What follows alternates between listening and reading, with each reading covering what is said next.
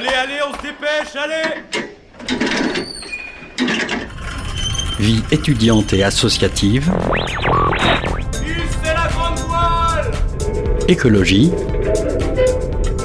Il y a pas de voile, abruti. Politique, culture et société, Immersion dans 10 secondes et parfois un soupçon de sport.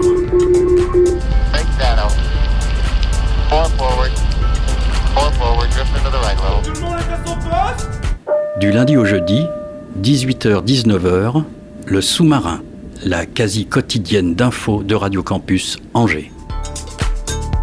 18h sur les ondes de Radio Campus Angers. Bonsoir à toutes et à tous, bienvenue à bord du sous-marin. Et vous Vous allez souvent au théâtre? Donnez-moi une réponse et je vous dirai de quelle origine sociale vous venez. Hier soir, à l'Université catholique d'Angers, Marjorie Glass venait présenter son nouveau livre Quand l'art chasse le populaire, socio-histoire du théâtre en France depuis 1945. Elle a répondu aux questions d'Hugo. Et au programme ce soir, la- l'agriculture intensive en question revient pour un nouvel épisode. La semaine dernière, nous nous étions arrêtés sur les conséquences environnementales. Pour le troisième épisode, il est question de l'impact sur la santé mentale et physique des agriculteurs. Et côté chronique, ce soir, hein, le glyphosate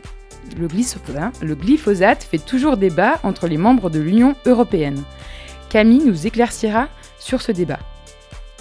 Et si la démocratie était en danger, Loïc nous fait un point sur le rapport commandé par l'Open Society Foundation. Ajustez vos gilets de sauvetage, le sous-marin met les voiles.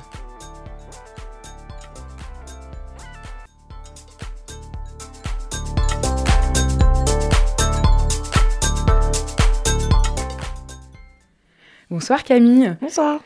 Comme euh, tous les mardis, on parle Union européenne.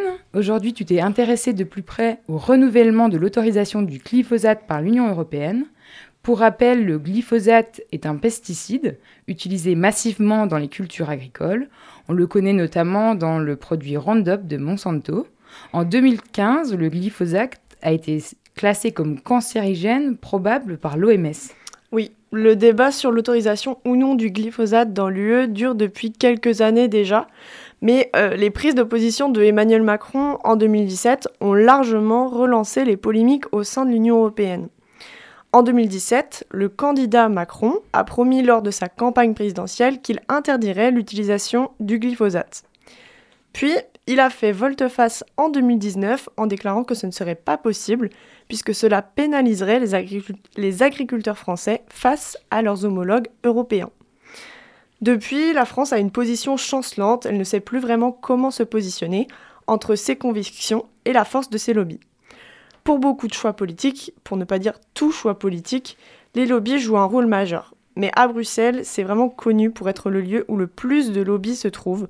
On en trouve même plus qu'à Washington. Donc dans la question du renouvellement du glyphosate, ce n'est pas n'importe lequel des lobbies qui a appuyé en faveur de cette autorisation, ce sont les lobbies de l'agriculture qui sont surpuissants à Bruxelles. Ça fait plusieurs années que la Commission rallonge l'autorisation pour un an, pour deux ans, mais dans tous les cas, les polémiques autour de son autorisation l'empêchent de prolonger pour une euh, longue durée, et la Commission est aujourd'hui sous pression pour prolonger cette autorisation. En fait, ce qui se passe depuis quelques mois à Bruxelles autour de ce renouvellement, ça n'a rien de nouveau, ça a toujours été la même histoire depuis 2015. Pour ce sujet, on ne consulte que l'avis des États membres, donc on rentre donc dans une logique nationale, chaque État, chaque État va vouloir protéger ses propres intérêts, selon par exemple la force de chacun des lobbies dans leur pays. Le 13 octobre dernier, la Commission demandait donc l'avis des États membres, et aucune majorité n'a été trouvée. Pour que ce renouvellement soit accepté par les États membres, il faut remplir plusieurs conditions. Il faut premièrement que 55% des États membres aient voté en la faveur de la proposition et que ces 55% représentent 65% de la population européenne. C'est-à-dire que pour qu'une majorité soit trouvée, il faut obligatoirement qu'un ou plusieurs des grands États comme l'Allemagne, la France ou l'Italie se positionnent. Et puisque les États ont aussi la possibilité de s'abstenir, c'est à cause de cela que la Commission est bloquée aujourd'hui. Donc, euh, dans les États qui se sont montrés en faveur du renouvellement de l'autorisation du glyphosate, on retrouve notamment l'Espagne, les pays de l'Europe scandinave et l'Europe orientale. Et dans les pays en désaccord, on a retrouvé l'Allemagne. Mais alors, qu'a fait la France? Eh bien, comme j'ai pu l'expliquer tout à l'heure, la France, elle est un peu coincée par les déclarations qu'a eu le président Macron. Parce qu'elle ne souhaite pas se mettre à dos les lobbies de l'agriculture, mais souhaite garder bonne figure sur le plan écologique notamment. J'ai du coup demandé l'avis d'un expert. J'ai contacté monsieur Édouard Godot, qui est professeur au Collège de l'Europe et conseiller au Parlement européen pour le groupe des Verts. Euh, ce qui m'intéressait, c'était de comprendre pourquoi la France était abstenue. Et pour lui, l'hypothèse la plus probable, c'est que la France n'a pas voulu faire de choix politique pour ne déranger aucun parti. En fait, si jamais les États membres n'arrivent pas à trouver de majorité, la décision reviendra à la Commission. Ce qui veut dire que le choix politique ne serait plus entre les mains de la France et que la Commission endosserait toutes les responsabilités. Maintenant, puisqu'aucune majorité n'a été trouvée, le vote a été reporté à dans un mois. Si jamais les États ne peuvent toujours pas se mettre d'accord, la Commission devra prendre la décision toute seule. Eh bien, merci beaucoup Camille. On dirait bien que le glyphosate a encore de belles années devant lui. 18h-19h, le sous-marin sur Radio Campus Angers. On reste dans les institutions maintenant, enfin plutôt dans la forme qu'elles prennent. Bonsoir Loïc. Bonsoir. La démocratie reste aujourd'hui le régime le plus présent sur Terre. Or, il y a euh, le rapport commandé par l'Open Society Foundation qui soulève pas mal de questions, notamment sur son avenir. Mais avant de revenir avec toi dessus, est-ce que tu peux nous expliquer concrètement ce qu'est une démocratie? Eh ben, c'est très simple. La démocratie, en fait, démocratie, si tu veux, ça vient du grec, démos, le peuple, et kratos, le pouvoir. En gros, comme disait Abraham Lincoln, la démocratie, c'est le gouvernement du peuple, par le peuple et pour le peuple. Donc le peuple est au centre de la vie politique. Et chose importante, il est libre et tout le monde est égal. Dans la plupart des cas, il va élire ses représentants, ceux qui vont faire les lois à sa place et qui vont prendre euh, les décisions aussi à sa place. Il peut être euh, le peuple donc sollicité pour répondre à des questions via un référendum. Donc euh, plus de 36 000 personnes dans 30 pays ont été interrogées pour connaître leur opinion, c'est ça? Ouais, c'est ça. Et d'après ce sondage, un tiers des 18-35 ans semble favorable à un régime militaire ou à un dirigeant autoritaire.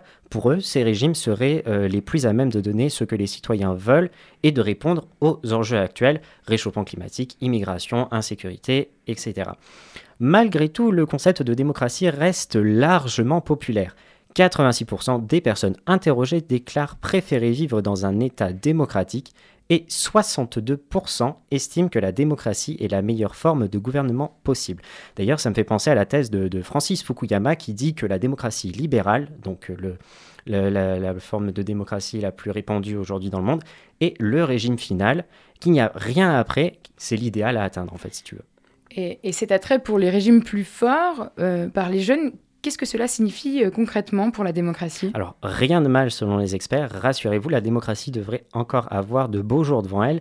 Malgré tout, Nathalie Samara-5, directrice de la promotion des droits à l'Open Society Foundation, avertit sur l'inaction des dirigeants. Elle dit Il ne s'agit pas simplement de dire Ok, nous ne voulons pas abandonner la production de charbon maintenant que nous avons cette industrie dans le lobby et que nous pourrions perdre les prochaines élections, parce que c'est tout le système qui est en jeu. Et c'est vrai, aujourd'hui, les citoyens se moins représentés par leurs dirigeants, car ces dirigeants sont vus comme déconnectés de la réalité, euh, d'où l'abstention euh, qui reste assez élevée aujourd'hui. Euh, donc, pour redonner foi aux citoyens, notamment les plus jeunes dans la démocratie, il faudrait les consulter plus souvent. Après tout, si on a un référendum en démocratie, c'est pour en profiter. Eh bien, merci beaucoup Loïc. On espère que ta voix sera entendue. Sinon, d'ici quelques années, on marchera tous au pas. Mais pas pour tout de suite, promis. D'ailleurs, on va écouter le titre Poulet des, des Oufribes Maracas, qui, je rappelle, seront en concert le 4 novembre aux Éclectiques.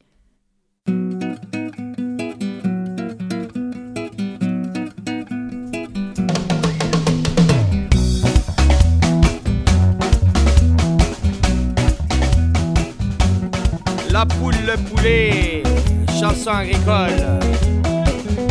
Depuis la nuit des temps, les paysans, opprimés par l'état de fumier, dans la merde jusqu'au cou, avaient pris soin de dissimuler dans les expressions populaires la pose de l'équation et sa résolution.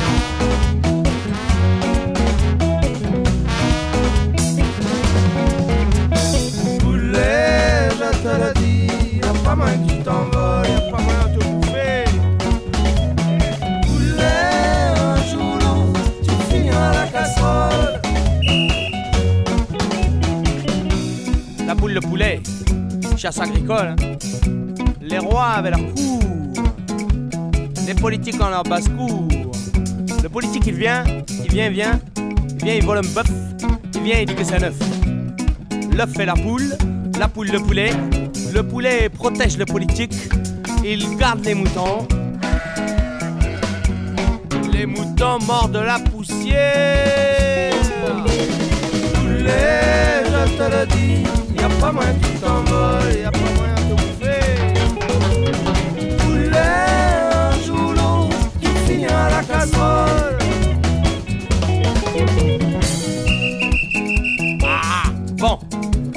Entretiennent également leur potager, hein. Les sénateurs, les députés, ceux-là même pour qui vous avez voté, hein. Vous savez, les potagers, là, ils vous racontent des salades, ils vous carottent, ils vous baissent l'oignon, hein. Ils vous volent votre oseille, hein. Moi, ça commence à me courir sur le haricot. hein. Les gars, ils viennent, ils viennent, ils tapent ton blé, ils te laissent sur la paille, et après, ils te roulent dans la farine. Bon, là, on est charrette, mais la roue tourne. Les gars ont bouffé leur pain blanc parce que dans le fond, si on réfléchit, c'est nous qui avons la braise, c'est nous qui avons la braise, donc ils sont cuits, ils sont criés.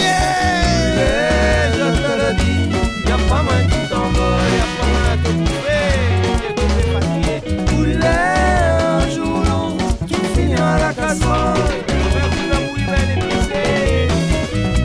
Oh, vous allez me dire, mais que fait la loi? Avec ses rangées d'avocats bien gras. Mais loi ne peut rien contre. L'état de fumier, ouais. Moralité, pour éviter l'état de fumier, hein. L'anarche, bah, qu'est-ce fait? Bah, L'anarchie un peu partout. Bon lui semble. Pas de tas, pas de traces. Pas de traces d'État. Les rois avaient leur cour, hein. On a coupé court. Les politiques ont leur passe-cour. On va taper en bas, taper les bourses, briser les œufs. Plus d'œufs, plus de poules, plus de poules, plus de poulets. Les moutons vont courir libres dans les champs de blé. Il y aura largement assez d'oseille pour tout le monde. je te le dis, y a pas moyen que t'envoles, y a pas moyen de te bouffer. Poulet, un jour ou l'autre, tu finiras à la casserole. Un coup de bouille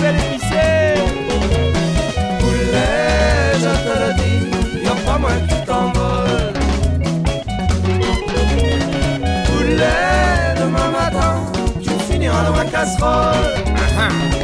C'est sûrement, Beta Dominique, c'est ça.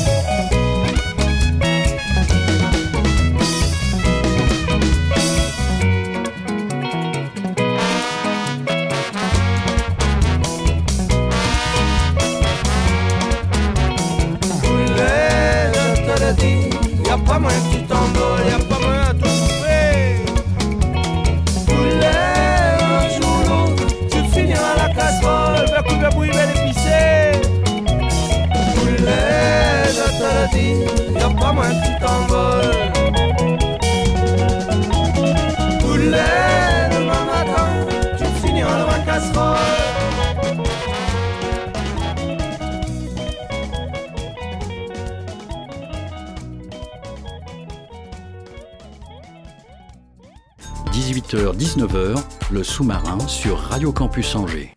Qui se déplace dans les salles pour aller voir du théâtre? Marjorie Glass est venue répondre aux questions d'Hugo. Nous avons le plaisir d'accueillir cette saison l'émission Sur le quai, l'émission du théâtre du quai. Euh, cette émission est pour le théâtre du quai un moyen de partir à la reconquête du jeune public, cible euh, de Radio Campus Angers. Car oui, les jeunes ne vont plus au théâtre. Marjorie Gla, bonsoir. Bonsoir. Vous êtes socio-historienne et vous avez publié un bouquin aux éditions Agone, Quand l'art chasse le populaire, socio-histoire du théâtre en France depuis 1945. Et vous donniez une conférence euh, au sein de l'Université catholique de l'Ouest hier soir conférence co-organisée par le Master de spectacle vivant. Euh, merci beaucoup d'avoir accepté notre invitation euh, sur les ondes de campus. Euh, le titre de votre ouvrage, c'est Quand l'art chasse le populaire, avec un sous-titre exclusivement lié au théâtre. L'art, c'est la littérature, la musique, le cinéma, tant de genres qui, eux, sont allés vers le populaire, qui ont pour objectif de toujours plaire plus à un maximum de personnes. Pourquoi ne pas avoir appelé votre ouvrage Quand le théâtre chasse le populaire? Alors, c'est, euh, il faudrait plutôt euh, inverser la question et puis euh, s'interroger sur pourquoi j'ai travaillé sur le théâtre pour parler de la relation de l'art aux classes populaires. En fait, j'ai travaillé sur le théâtre parce que le théâtre a été investi dès l'après-guerre par les pouvoirs publics d'un rôle particulier que les autres disciplines artistiques, sur lesquelles, disons, les autres disciplines artistiques n'ont pas été investies, qui est ce rôle, cette idée que le théâtre pourrait avoir un rôle émancipateur spécifique, plus que le cinéma qui est qui est beaucoup renvoyé au divertissement. Euh, euh, plus que la musique aussi. Plus que la musique également, parce que le théâtre aussi peut offrir euh, une espèce de caractère didactique, donc pour expliciter le monde, pour donner à voir le monde de manière sensible. Et puis il y a aussi cette idée que d'être en présence dans une salle, en commun peut permettre aussi euh, d'éduquer, disons, la population de manière un peu spécifique. Donc c'est la raison pour laquelle je me suis intéressée spécifiquement au théâtre. Mais pour moi, euh, ce travail sur le théâtre, il, peut être malgré tout à l'image d'autres formes artistiques. Mmh, mais, c'est vrai que la question se pose, pourquoi pas un titre quand le théâtre chasse le populaire? Puisque finalement, là, c'est vraiment vous englobez l'art comme si l'art, de manière générale, excluait les classes populaires, de quelque manière que ce soit alors c'est vrai de certaines euh, catégories de l'art qui sont, euh, disons, les disciplines qui sont les plus orientées vers la création. Alors j'aurais pu dire quand la création chasse le populaire, on a choisi l'art parce que ça nous paraissait avec l'éditeur un peu plus punchy, hmm. euh, un peu plus provocateur aussi. Mais ce que, ce que j'essaie de montrer dans cet ouvrage, nous, concernant le théâtre, c'est que toutes les formes de théâtre n'ont pas exclu les classes populaires. Il y a des formes actuelles comme le stand-up qui sont très populaires en réalité. Mais les formes de théâtre qui ont exclu, disons, les classes populaires, sans le souhaiter, hein, mais en tout cas euh, qui, qui, qui, au final se sont retrouvés à exclure euh, les classes populaires de, leur public, ce sont des formes qui sont proches d'une expérimentation artistique, de la création, etc. C'est pour ça qu'on a choisi ce vocable d'art dans le titre. Vous dites que le théâtre a chassé le populaire, donc est-ce que le théâtre est devenu élitiste selon vous? Euh, Eh bien malgré lui, bien malgré lui, oui. Alors une certaine fraction du théâtre, d'une part, c'est ce dont je parle dans le livre, c'est vraiment du théâtre public qui est subventionné euh, par les pouvoirs publics, euh, qui est subventionné à deux titres à la fois euh, en vue d'une démocratisation culturelle, et donc c'est là que ça pose un peu problème, je pourrais y revenir, mais il est aussi subventionné pour permettre justement des formes de création qui n'existeraient pas dans, un, dans un système privé qui est soumis aux lois du marché. J'ai oublié votre question, vous pouvez me la répéter? Est-ce que le théâtre est devenu élitiste? Donc cette fraction-là du théâtre, dans certains lieux, est effectivement devenue en quelque sorte élitiste. Alors le théâtre, en fait, ces formes-là de théâtre et de création ont toujours été un peu élitistes. Hein. Il y a toujours des grandes difficultés à toucher les classes populaires. Mais à partir du moment où euh, le théâtre est subventionné, euh, eh bien, il se doit de toucher une majorité euh, de la population, y compris les classes populaires. Et donc, le théâtre n'est pas devenu élitiste, il a toujours été. Il y a eu des périodes où, en tout cas, les personnes qui faisaient ce théâtre-là ont essayé d'être moins élitistes, de toucher davantage les classes populaires, mais en quelque sorte, il est revenu à la fois euh, en raison du profil de public touché, mais aussi parce que aujourd'hui les gens qui font le théâtre, qui travaillent dans le théâtre, pour la majorité en fait, euh, viennent de milieux sociaux relativement favorisés.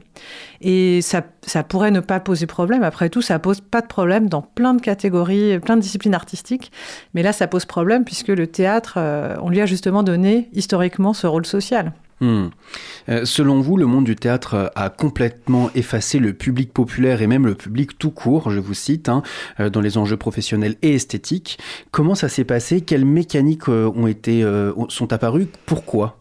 Est-ce que euh, le théâtre a chassé son public? Alors, c'est un peu plus compliqué que ça, mais ce, que je montre dans le livre, c'est qu'en fait, il y a toute une série de facteurs euh, qui sont liés à, la fois des conjonctions historiques, de contexte historique, hein, de, de, transformation des formes d'engagement, euh, des transformations esthétiques à l'œuvre, le fait que le théâtre s'institutionnalise beaucoup. En tout cas, tous ces éléments-là contribuent à, resserrer les problématiques de, professionnelles propres à ce secteur professionnel qu'est le monde du théâtre public sur des enjeux qui sont de plus en plus esthétiques. Alors ça ne veut pas dire que le, le public disparaît, hein, c'est pas ce que je dis, c'est que le public qui auparavant était euh, un élément tout à fait fondamental aussi de la consécration, tout autant que le travail esthétique, eh ben, il devient subalterne, secondaire. Donc c'est pas que le public disparaît, c'est que en tout cas euh, il est moins central euh, dans, le, dans, le, dans, le, quotidien et dans le, dans le travail en tout cas des, des compagnies qui font ce théâtre-là. Mmh, c'est comme si on devait d'abord séduire et plaire au père plutôt que plaire au public. Eh ben c'est ça. Moi, moi j'ai commencé ce travail. Au départ j'étais administratrice hein, dans le théâtre avant de, de devenir chercheuse et euh, moi, ce qui m'avait euh, surpris, c'est que j'avais, je m'étais lancée dans le théâtre en me disant que le théâtre pouvait changer le monde. J'étais vraiment prise dans cet idéal émancipateur du théâtre, etc., qui est très partagé hein, dans le secteur.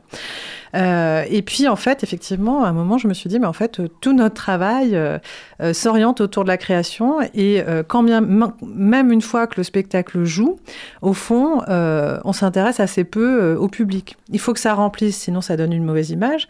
Mais qui vient, finalement, ça compte peu, si ce n'est que ce qui compte, c'est que les programmateurs viennent pour pouvoir tourner. Donc, en fait, le secteur s'est recentré sur des problématiques de consécration en fait professionnelle, euh, au détriment en quelque sorte de ce rôle social. Alors, si ça marche, c'est que les pères ont aimé, et si voilà. le public ne répond pas, bah, c'est pas grave, oui. c'est le public qui a rien compris. Oui, alors ça c'est des logiques qui sont qui sont propres aux compagnies, qui sont de qui, qui ne touchent plus beaucoup le public en direct. Je veux dire, elle, mmh. elle le touche quand elle joue, mais euh, c'est pas elle qui crée l'accès au public. Alors on pourrait se dire que dans les lieux c'est différent. Alors dans les lieux il y a toujours un les théâtre, etc. Justement, a... on va parler des lieux juste ouais, après. D'accord. Ouais. Euh, il y a différents types de théâtre, mmh. euh, le théâtre de boulevard, le drame, les créations contemporaines, le stand-up, vous en parliez tout à l'heure. Est-ce que vous avez le même regard en fonction des types de créations? Alors moi, je travaille sur des créations qui sont produites dans le théâtre public. Donc il n'y a pas de boulevard, quasiment pas. Il y a très peu de stand-up. Donc je, je, travaille plutôt sur ce qui s'appelait à une époque le théâtre d'art, c'est-à-dire un théâtre de création. Mmh. Et donc, moi, mon regard, en fait, il s'articule là-dessus. En fait, j'aimerais, il faudrait, en fait, pour compléter le travail que j'ai fait, essayer euh, de faire la même enquête euh, sur l'évolution de la relation public dans le théâtre privé, pour que ce soit vraiment complet, que ça donne, euh, en quelque sorte, une, vision assez globale du monde du théâtre actuellement.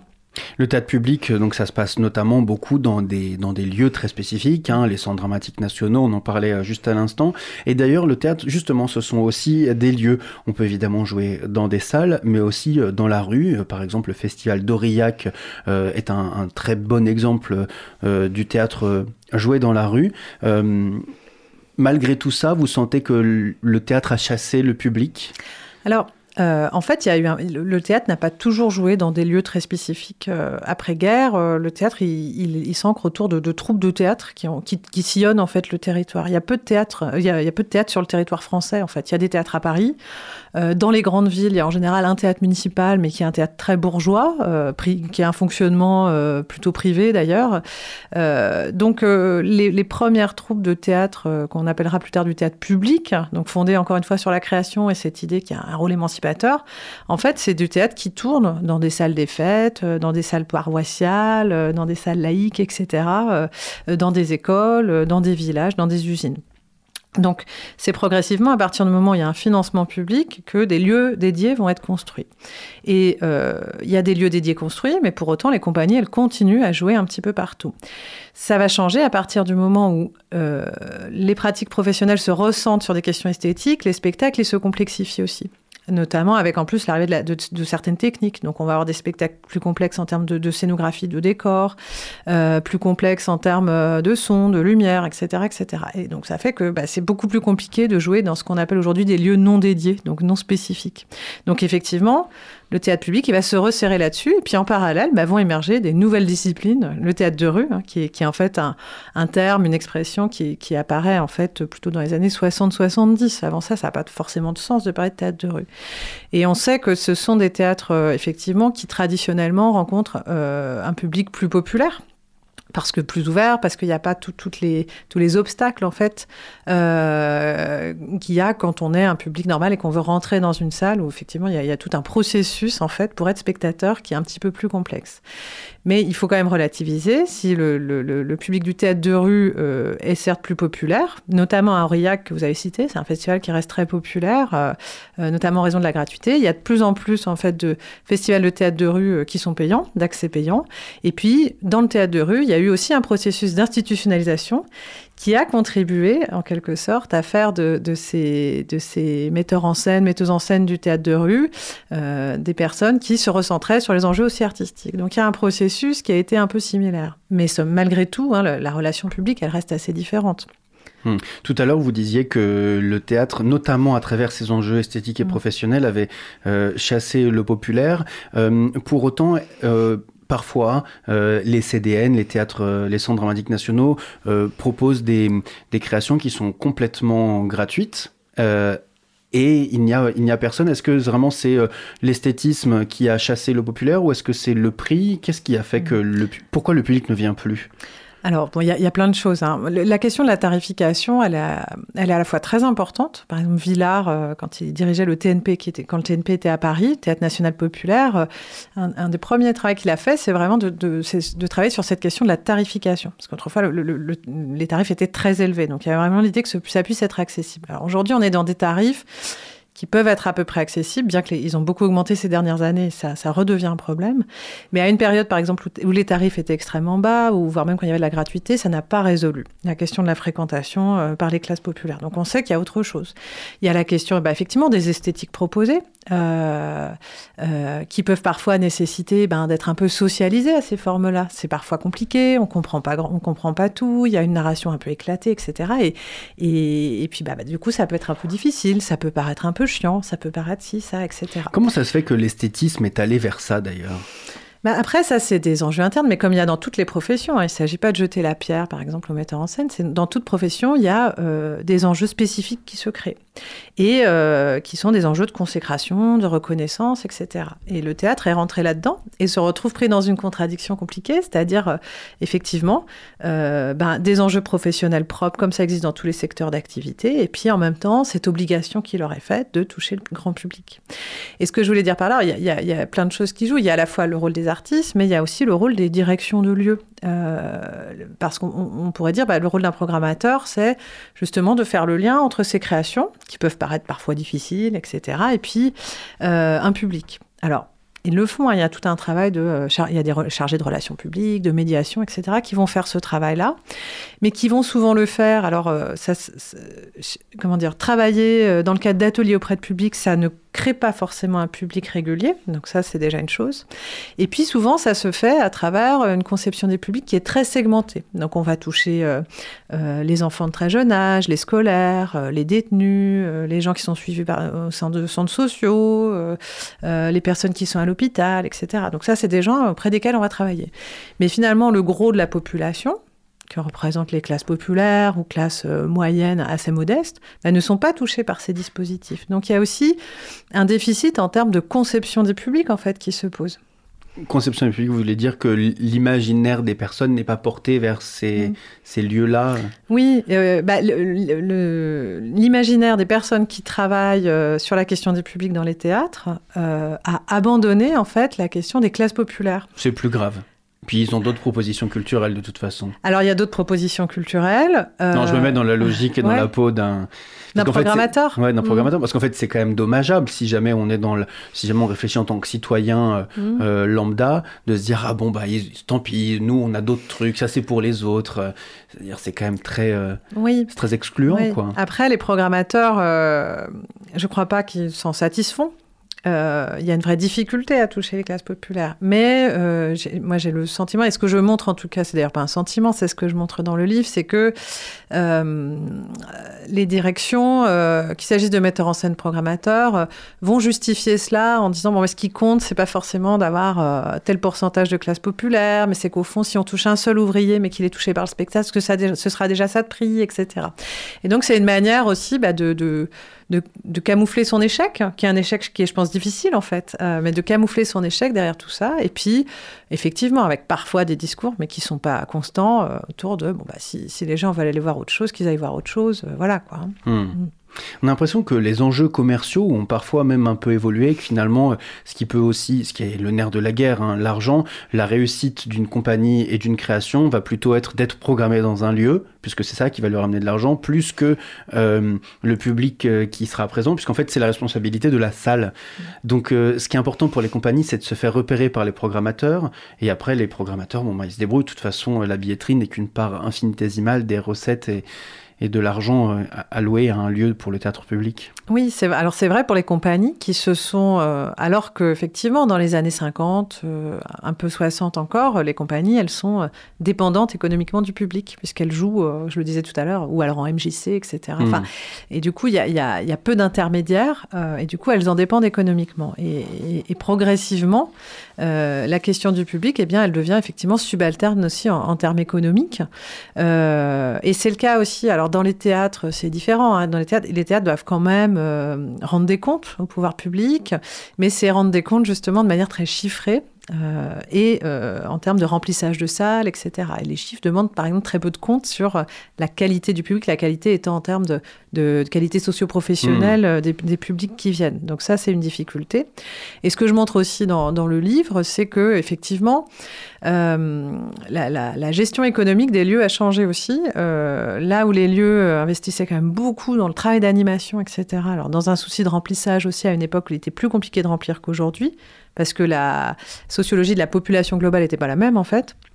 Euh, euh, eh bien, à partir des années 70, les budgets vont aller beaucoup plus sur la création, parce que c'est là que effectivement s'opère la consécration, y compris pour les programmateurs qui sont consacrés non pas parce qu'ils font remplir des salles, mais plutôt parce qu'ils repèrent les talents. Et du coup, ça se fait au détriment du travail auprès du public. Donc, euh, l'économie aussi interne des lieux, elle a changé là-dessus. Hmm. Vous mettez euh, en, exergue aussi euh, l'opposition entre l'esthétisme et l'avant-garde euh, et l'animation culturelle, comme si les deux n'étaient pas, ne pouvaient pas se rencontrer. On ne peut pas être avant-gardiste dans l'animation culturelle, vous pensez? Bah, ça, a été, ça a été possible. Dans les années 60, on a beaucoup de profils de metteurs en scène qui sont des artistes très reconnus en tant qu'artistes, hein, très, très innovants à leur endroit, euh, qui sont des gens qui sont passés par l'éducation populaire et qui se disent animateurs et qui font un travail énorme de relations auprès du public et qui considèrent d'ailleurs la création comme une chose qui va euh, qui est totalement en lien avec l'animation. Donc par exemple, ils vont faire des créations avec euh, des amateurs, des professionnels, etc. Et c'est ça qui fera œuvre. Donc il y, a, des choses qui existent comme ça, qui sont très fréquentes en fait dans les années 60. Euh, c'est quelque chose qui change ensuite, alors pour toute une série de facteurs que j'ai évoqués tout à l'heure, mais aussi parce que les, formations, elles se spécialisent. Euh, et que du coup, bah, on a des formations propres au champ de l'éducation populaire qui se spécialisent, avec des enjeux propres. Euh, et c'est le cas donc des personnes qu'on va avoir aujourd'hui en MJC, euh, etc. Euh, tout, tout, le monde de l'animation socioculturelle. Et puis de l'autre côté, euh, une formation vers la création euh, ou vers la médiation, mais qui sera une médiation des œuvres et non pas une médiation comme on va la trouver en MJC. Hein. Et donc aujourd'hui, il y a plein d'artistes, plein de, de, de, personnes, de militants de l'éducation populaire qui demandent, qui souhaiteraient qu'il y ait à nouveau un lien, une nouvelle articulation.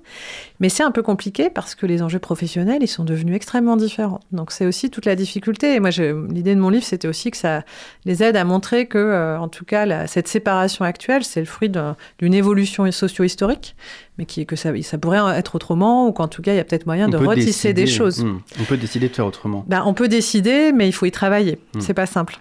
Est-ce que ce basculement du théâtre comme un art qui s'adresserait aux personnes les plus euh, cultivées, entre guillemets, aurait pu être, euh, aurait pu être évité? Euh, Vous dites euh, qu'en 1968, les directeurs de maisons de la culture et de théâtre populaire ont déploré l'éloignement du théâtre et des classes populaires, et ils ont plaidé pour le renforcement des liens entre création et action culturelle euh, et que donc ils se sont réunis ensemble pour essayer de trouver des solutions. Ça date de 1968. Est-ce que c'est un virage qui a été loupé et par les créateurs et par les pouvoirs publics?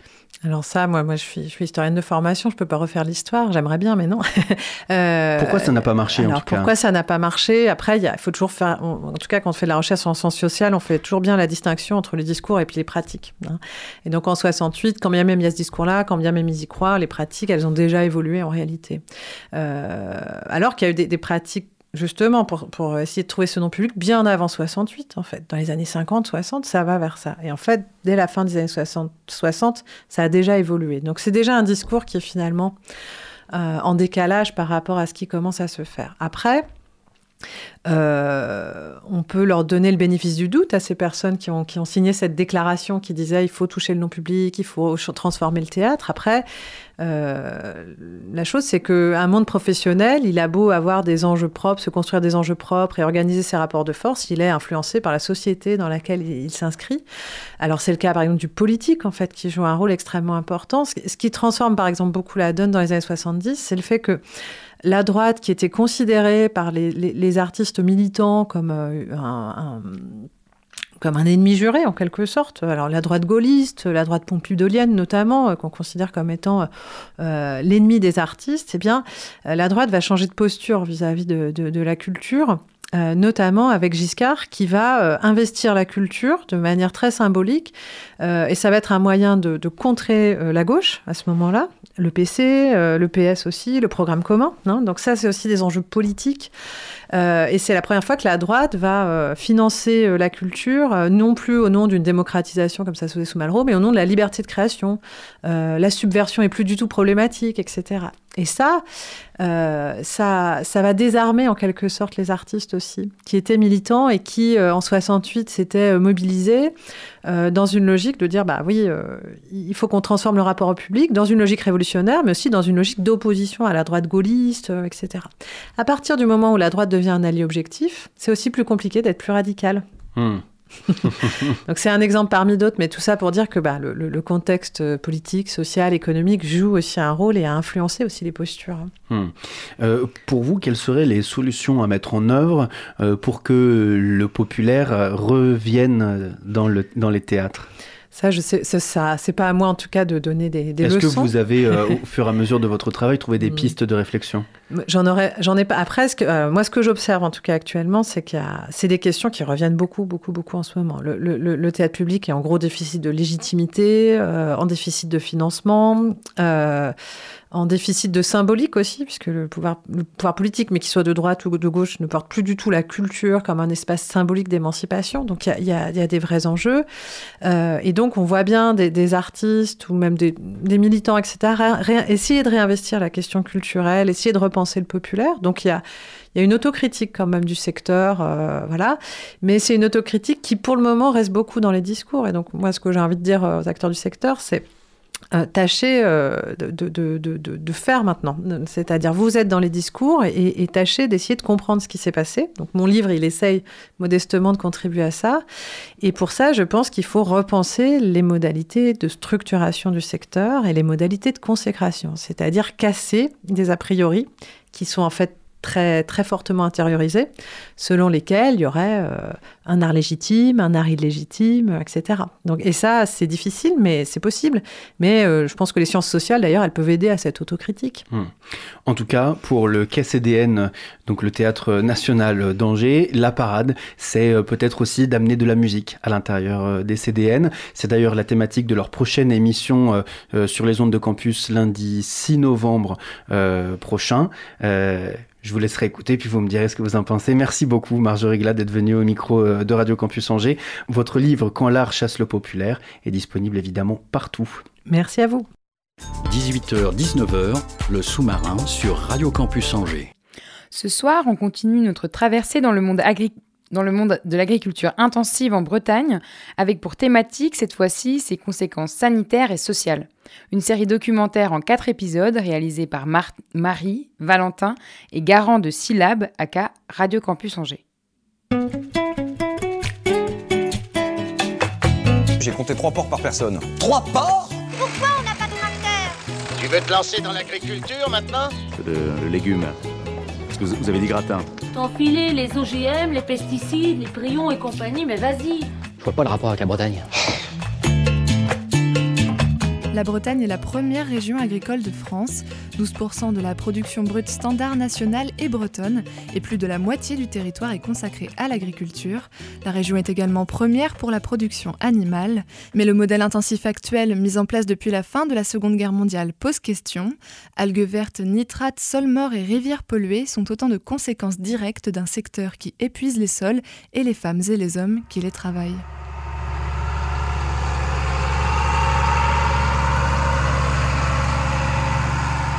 Dans l'épisode précédent, nous nous sommes intéressés aux conséquences écologiques et environnementales du modèle agricole intensif en Bretagne. Dans ce troisième épisode, nous allons nous pencher sur les conséquences physiques et psychologiques de ce modèle sur les agricultrices. Michel Bénard est président du collectif de soutien aux victimes des pesticides de l'Ouest, un collectif fondé en 2015. Donc ça a démarré en 2015 euh, lors d'une émission de Inès Leroux sur France Inter qui racontait euh, ce qui s'était passé dans la plus grosse coopérative bretonne à l'époque qui s'appelait Triscalia, maintenant qui s'appelle Eureden, où des salariés de la coopérative ont été intoxiqués dans un stockage de céréales par euh, un pesticide interdit à l'époque. Pour faire simple, on s'est constitué en association en avril 2016, où on s'est fixé comme objectif, euh, enfin, disons ultime, enfin comme la motivation de tous les gens qui adhèrent à l'association, c'est l'interdiction des pesticides de synthèse en agriculture et, partout. Et euh, donc ça, c'est la motivation profonde de, tous les gens euh, qui participent à la vie de l'association. Et euh, très concrètement, notre action, c'est d'abord, c'est accompagner les professionnels. Les professionnels, ça veut dire les gens qui ont utilisé des pesticides, ça veut dire d'abord les paysans, mais c'est aussi les salariés des espaces verts des communes, c'est les salariés de coopératives, c'est les paysagistes. Les accompagner dans la démarche de reconnaissance en maladie professionnelle euh, pour les maladies liées aux pesticides. On va y revenir après dans le détail. Et le deuxième axe, c'est la protection des riverains. Parce que les gens qui utilisent des pesticides dans les champs, ils contaminent les gens qui vivent euh, autour des, enfin, dans l'espace des champs, dans leur maison. Voilà. Donc ça, c'est nos deux axes de très concrets de travail.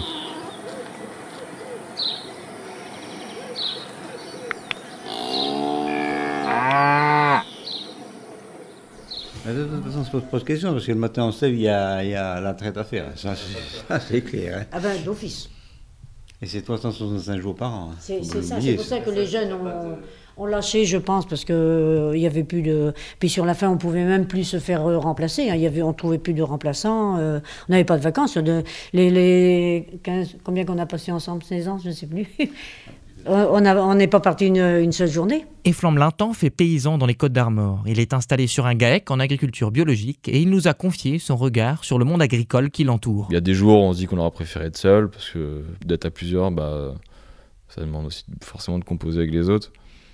Avec euh, des, voilà, on a vécu aussi des moments difficiles euh, du fait d'être à plusieurs. Après, je pense que c'est aussi une idée un peu tronquée de se dire qu'il y a les grosses fermes, euh, les gens sont seuls.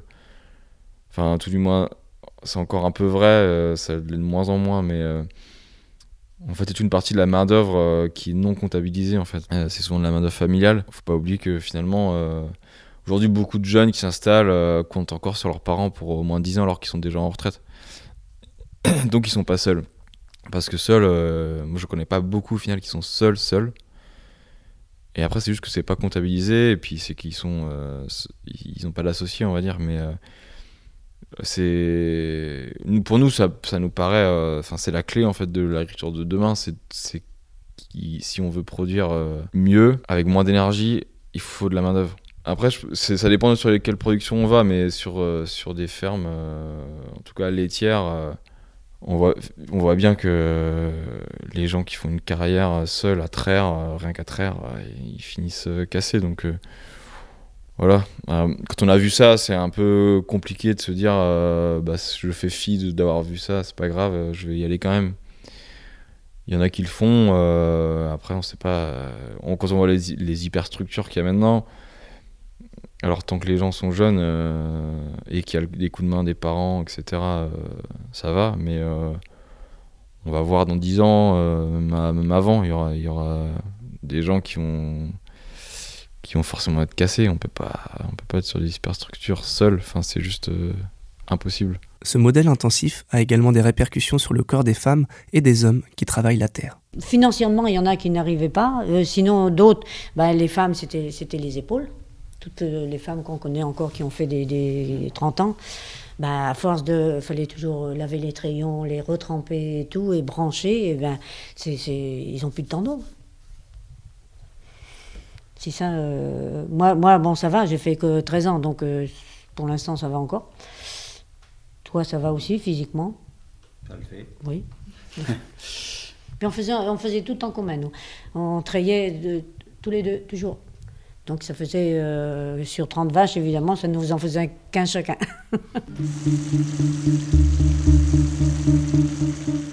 En mettait trop, parce qu'avec un litre d'atrazine et, et deux litres d'herbogile, c'était très bien aussi. Entre ne pas en mettre et en mettre tout plein Un comme on en mettait, peu, il y a une pas. marge.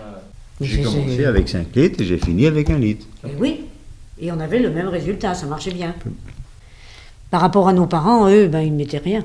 Ils mettaient un peu d'engrais, s'il avait les moyens, il achetait de l'engrais, mais sinon, il n'y avait pas de, de traitement à ce moment-là. Personne nous disait de mettre des gants ou de masques, ni quoi que ce soit. hein. Personne nous disait, hein. c'était pas... Hein il te disait, euh, Vétier Ah bon Bah, pas dans les premières années, mais après, Ah si. oui. Oui. Il n'y a pas de bons pesticides. Tous les pesticides.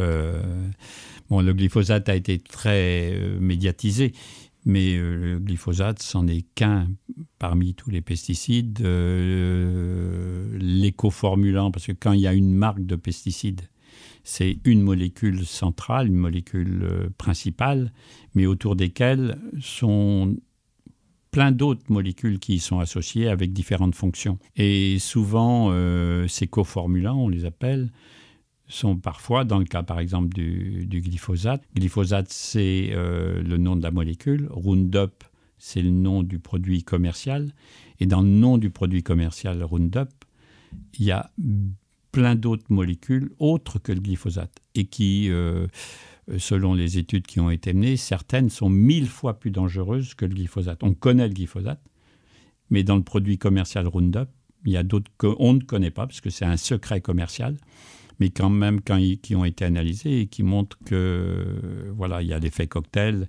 Mais toutes, nous, on se bat contre toutes les molécules de chimie de synthèse qui sont utilisées en agriculture. Près de 250 personnes qui nous ont contactés. Bon, tous les gens n'entreprennent pas une démarche de reconnaissance en maladie professionnelle. Mais jusqu'à la date d'aujourd'hui, donc en mi-mars euh, 2023, euh, il y a deux- 150 euh, 115 dossiers qui sont aboutis une cinquantaine d'autres qui sont en cours. Qui sont les gens? Euh, Une majorité d'hommes. Euh, sur 115, on va dire c'est 100 hommes à peu près, hein, en, en gros. Donc c'est essentiellement les hommes qui, qui manipulent ces produits, mais il y a aussi des femmes. Euh, c'est pour la très grosse majorité des paysans, enfin, ou des agriculteurs selon. Euh, mais aussi des salariés de coopératives, des, paysagistes euh, et des salariés de- d'espaces verts des, communes ou des collectivités euh, territoriales. Alors là, on est en règle générale, il y a, deux situations. Soit c'est une maladie chronique, soit une intoxication aiguë. Toxi- intoxication aiguë, pour faire court, c'est par exemple le cas de Paul François qui, lui, en une fois, a été intoxiqué à vie. Voilà, on a quelques personnes dans l'association comme ça. Mais euh, la très très très grande majorité, ce sont dans le cadre des maladies chroniques, c'est-à-dire que c'est des maladies qui se mettent euh, en place sur 20-30 ans. Souvent, ça démarre à l'enfance d'ailleurs, parce que beaucoup de gens euh, sont fils de paysans et tout jeunes, ils ont été mis à contribution dans les champs pour aider euh, le papa à- à épandre des pesticides dans les champs. Et après, eux-mêmes sont devenus agriculteurs pour beaucoup et ont continué d'utiliser les pesticides. Et la maladie, elle se met en place. euh, voilà. Donc, les déclenchements, pour, dans la plupart des cas, c'est euh, pour l'essentiel, c'est entre 55 et, et 70 ans. Mais euh, pour un certain nombre, c'est à partir de 40 ans. Pour certains autres, c'est à partir après 80. Mm. Un certain nombre de, ma- de maladies sont liées à l'utilisation des pesticides. et donc elles sont considérées comme maladies professionnelles. on a des revendications très précises hein, euh, qui vont nous faire sûrement apparaître comme des irréalistes, mais pourtant, euh, je pense que ce qu'on demande, nous, c'est plein de bon sens, contrairement à la situation. Ce qu'on demande en un, c'est d'abord que tous les gens qui ont des maladies qui sont inscrites dans les tableaux de maladies professionnelles soient reconnus systématiquement à la date de la première constatation médicale de la maladie. Que la rente également, alors ça a des implications financières, mais euh, que la rente soit reconnue aussi dès, dès ce moment-là, dès le début, que les gens n'aient pas toute cette démarche euh, individuelle, solitaire, amenée pour faire reconnaître un droit. Ce qui fait d'ailleurs que euh, c'est des dizaines de milliers de personnes qui ont le droit à cette reconnaissance en maladie professionnelle, mais qui, faute d'accompagnement, faute de le savoir, faute de, la force de pouvoir mener ces démarches, ne sont pas reconnues. Et pour nous, c'est volontaire, cette euh, non-information, ce non-accompagnement. Donc nous, c'est un, que la reconnaissance soit systématique à la première euh, constatation médicale, que la rente financière soit associée également, que pour des gens qui, dépendent, que ce soit les mêmes droits pour les gens qui dépendent de la CPM ou de la, mutualité sociale agricole. Voilà. Et la dernière revendication, c'est que euh, c'est un coût sociétal énorme, les, conséquences des pesticides. Ça rend tellement malade, malade tellement de gens que c'est un coût de société pour la société qui est énorme, mais qu'on ne voit pas. Et euh, nous, ce qu'on demande, c'est que, d'une part, les rentes, déjà, soient prises en charge non pas par les MSA, mais par les fabricants, les vendeurs de pesticides. C'est à eux de payer. C'est pas à la mutualité sociale agricole de payer. Notre objectif, c'est l'interdiction des pesticides. Pourquoi? Et une agriculture biologique, puisque si on n'utilise plus de pesticides, la seule vraie agriculture qui ne pénalise pas ni l'air, ni l'eau, ni la santé, ni les sols, c'est l'agriculture qui n'utilise pas de produits chimiques de synthèse. C'est une agriculture propre, sans coût supplémentaire. Après cet état des lieux de l'agriculture intensive en Bretagne, ses conséquences sur l'environnement mais aussi sur la santé, il nous reste maintenant une question. Peut-on sortir de ce modèle ou du moins le changer? Réponse dans le dernier épisode qui questionnera les alternatives possibles.